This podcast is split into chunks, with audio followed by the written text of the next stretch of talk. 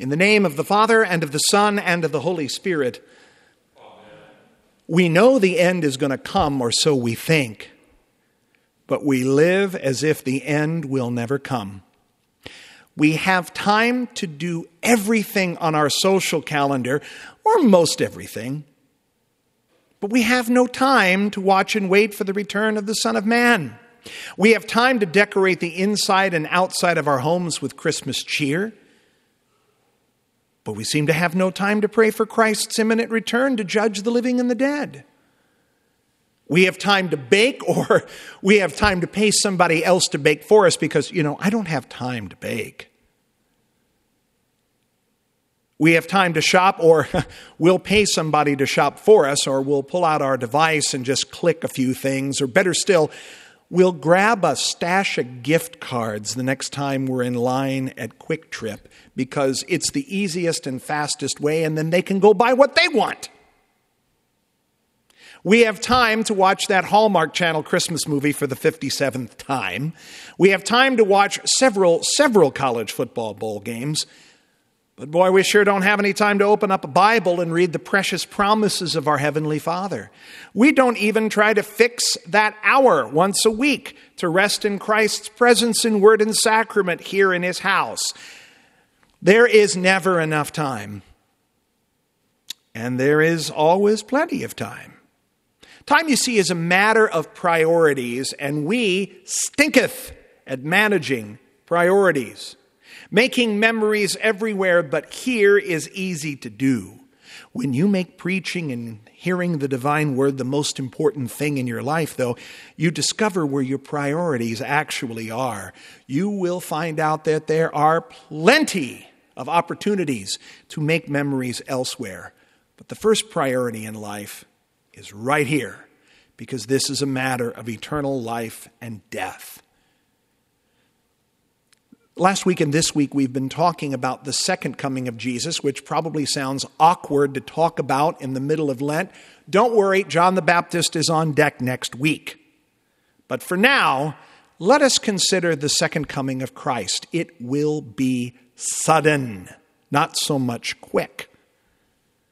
There will be no announcement of a date and time, because if he did so, we could set it on our watch or on our app on our device and say, oh, he's coming in seven years, three months, and 19 days.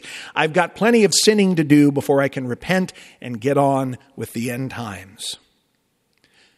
There are, Jesus says, signs in sun and moon and stars, and on the earth distress of nations in perplexity because of the roaring of the sea and the waves. People fainting with fear and with foreboding of what is coming upon the world. You might call it climate change, and you would be right. There is distress on the earth when things like tornadoes, floods, earthquakes, tsunami, remember that several years ago? Or a surprise a couple of weeks ago in Hawaii, a volcanic eruption. Hasn't been one there on that particular mountain in 34 years. When all of these things occur, it's the pangs of Jesus' second coming. We look at climate change, we look at natural disasters, we look at all other naturally occurring events, and we see that the end is in sight, for the powers of the heavens will be shaken. All that we see and know as stable, shaking in preparation for the return of Jesus is a scary thing to consider. We have become accustomed to a beautiful sunrise or sunset. We've had a run of them the last few weeks. Living in this part of Wisconsin gives us the best of everything when it comes to the great outdoors. We're not all that far from the beginning of the North Woods. We're right here in the heart of the high prairie. We've got the driftless region starting not too very far west from here, and it's beautiful scenery. And if that isn't enough, we've got a little bit of the heartland breadbasket right here in southern Wisconsin.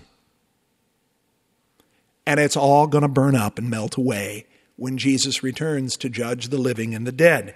All of the natural bounty around us will shake and quake and crumble when Christ returns. Even thinking about it probably makes us sad. No more hiking, no more swimming at the beach, no more skiing at Cascade Mountain, no more bird watching, no more hunting, no more Wisconsin water and woods. Look what you receive, though, when the powers of the heavens will be shaken.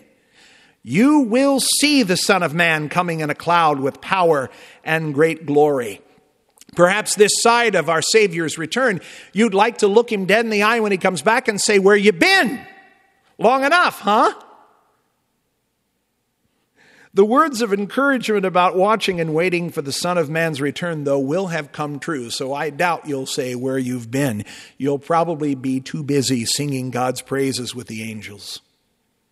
And it happened in His time, not in your time. His time means great disappointment on the part of those who think that Christians are nuts in believing in a Savior who delayed his coming for so long that it all seemed like a trap. Yet the trap will soon be sprung, and those who are watching and waiting for Jesus to return, they will not be disappointed. Our patience and endurance that Paul talks about in tonight's epistle reading will be rewarded with a new heaven and a new earth, the resurrection of the dead and the life of the world to come. So, what do we do? Spending our time being patient for Jesus to come back. When you hear of these pangs of the end times that our Lord talks about in Luke chapter 21, he tells us to straighten up and raise your heads because your redemption is drawing near. And while you're paying attention to the signs of the end of days, Jesus also tells you tonight to watch yourself, lest your hearts be weighed down with dissipation and drunkenness and cares of this life. There are those people who call themselves Christians, who believe what Holy Scripture has to say, and yet they also are thinking in one part of their brain, My Lord delays his coming, I'll take a nap.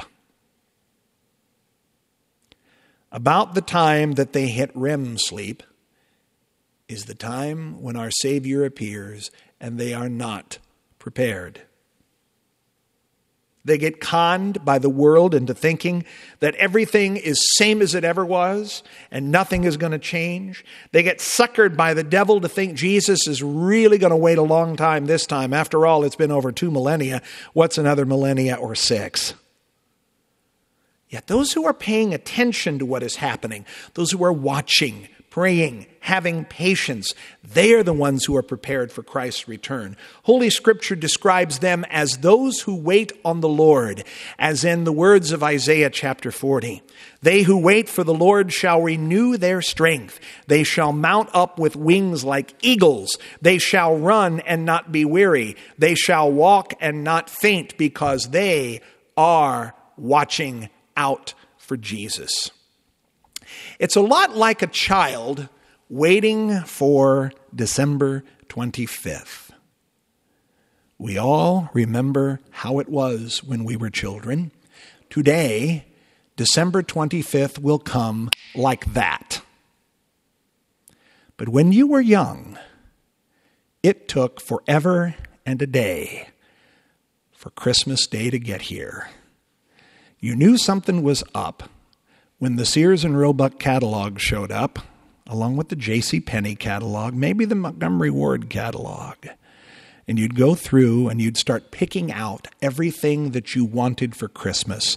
You took the pen and the pencil and circled things or check marked it, and you made sure it was kept in a spot where certain people whose names rhyme with mom and dad would be able to see it so that they would know what you were looking for for Christmas.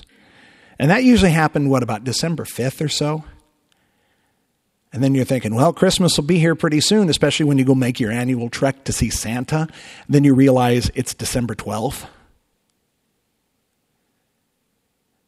And then you're waiting a little while longer and you see mom and she's baking and you see dad coming home with peculiar packages because dad usually doesn't come home with packages like that. And you're like, oh boy, Christmas is here. And then it's December 17th. When is that day going to get here? And then when it does get here, and you have said your piece in the Christmas program, and you have gone to bed, and you have awakened the next morning, and there is the bounty that Santa has left you, and you are playing with it all day long, and then before you know it, mom and dad say, It's bedtime. You're like, Where's the day gone?